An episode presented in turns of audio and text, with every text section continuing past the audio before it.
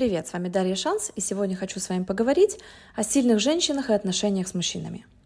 Вы знаете, часто мы сталкиваемся с таким убеждением, что сильным женщинам очень трудно построить отношения.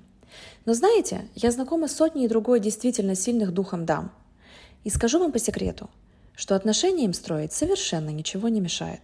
Хотят – строят, не хотят – не строят.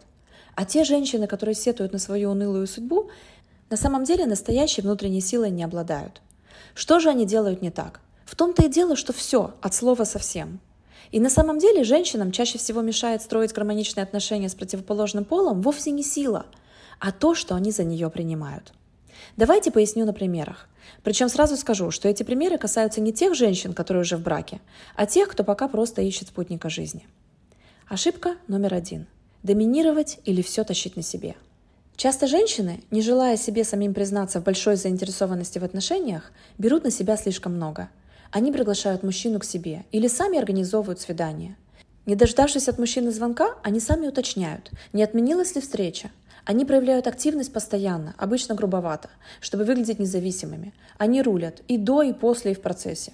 А потом, увидев, что мужчина стал совсем пассивен и ведет себя как принц, обижаются на свою силу, хотя это опять крайняя слабость. Слабость быть заинтересованной в отношениях намного больше, чем другой участник. Быть зависимой намного больше. Но главная слабость – это скрывать от себя этот факт. Если ты заинтересована в отношениях больше, но честно это констатируешь, ты способна сделать что-то, чтобы поправить этот баланс. Но если ты скрываешь это от себя, ты безоружна перед своей слабостью. Доминировать – это нечто противоположное тому, чтобы тащить все на себе. Доминировать – это направлять действия другого, а не делать все для него и за него, как слуга – Домогаться не значит рулить, это значит именно домогаться. Когда женщина уточняет, помнит ли ее кавалера встречи, она проявляет слабость и неуверенность.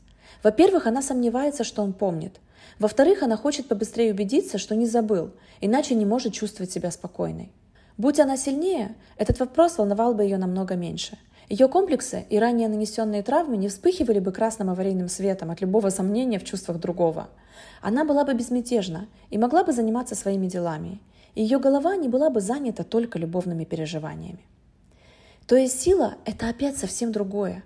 И если вышло так, что женщина тащит на себе отношения, важно признаться себе, что это от слабости и зависимости, а отнюдь не от силы.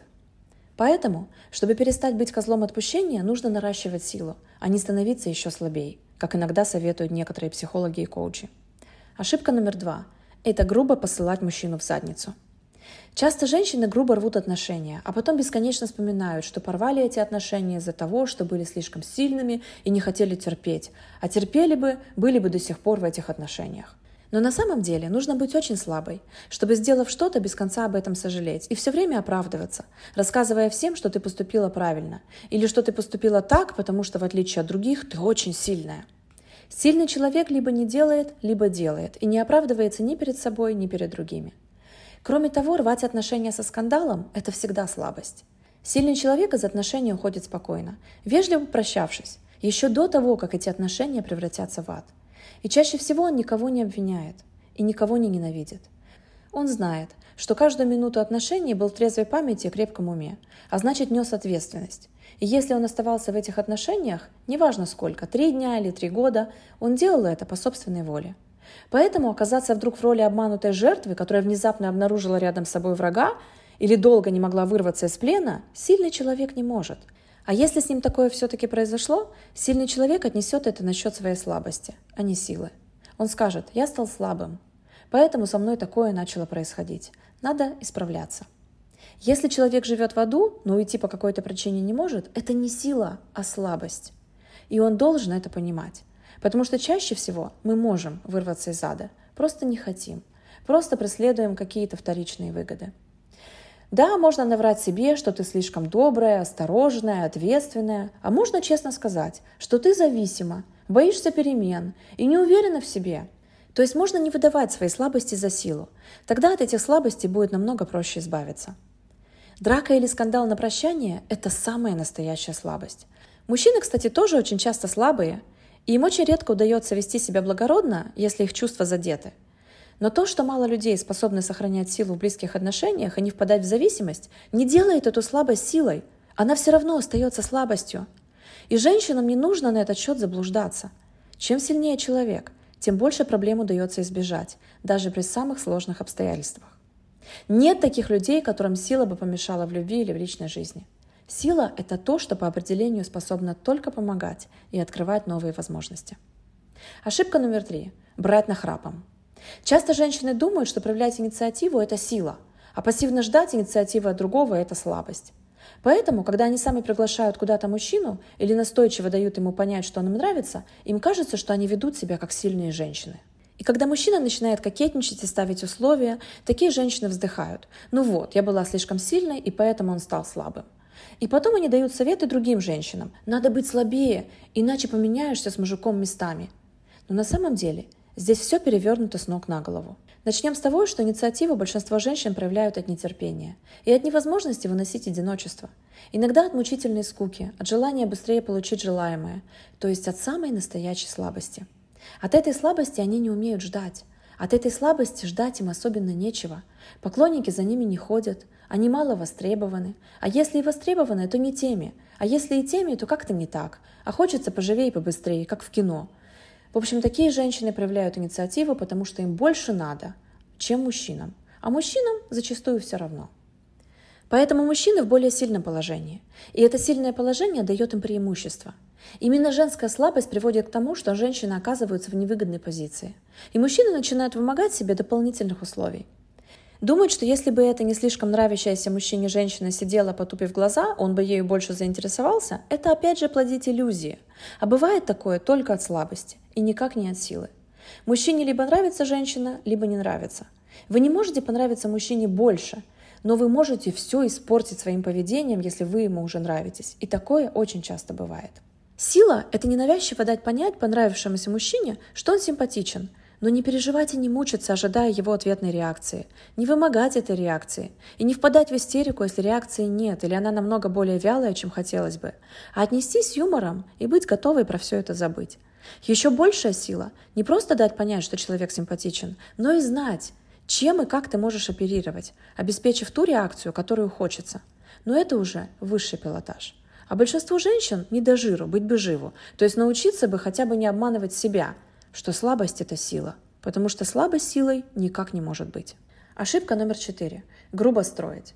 Часто женщины стараются озвучить все свои пожелания, больше похожие на условия, в довольно резкой и жесткой форме. На любые слова мужчины, которые им не нравятся, они могут разразиться тирадой о том, как с ними следует себя вести, что им можно говорить, а что недопустимо, описывают свои достоинства и гневно требуют уважения – если после этого мужчина самоликвидируется, такие женщины делают вывод, что оказались слишком сильны и непримиримы, а мужчины привыкли к слабым и покорным. Описывать, кто ты и какая ты, как с тобой можно говорить, а как нельзя – это не сила, а самая настоящая слабость. Это боязнь, что тебе вдруг скажут что-то не то, и ты почувствуешь себя униженной, раздавленной, обиженной и так далее. Это страх, что мужчина на самом деле тебя не уважает, и ты выглядишь в его глазах незначительной. И нужно обязательно рассказать на словах, насколько ты на самом деле значительна и как ты себя ценишь. Но сильный человек не рассказывает, как с ним нужно себя вести. Он предполагает, что уважительное к нему отношение – это правило, это норма, как и уважительное отношение к другому человеку. Сила обеспечивает возможность уважать других, а не ждать подвоха. И если сильный человек видит, что к нему относятся неуважительно, он вежливо прощается, ничего не объясняя. Единственное исключение, когда можно что-то объяснить, это если другой просит объяснить, спрашивает и старается понять, что не так.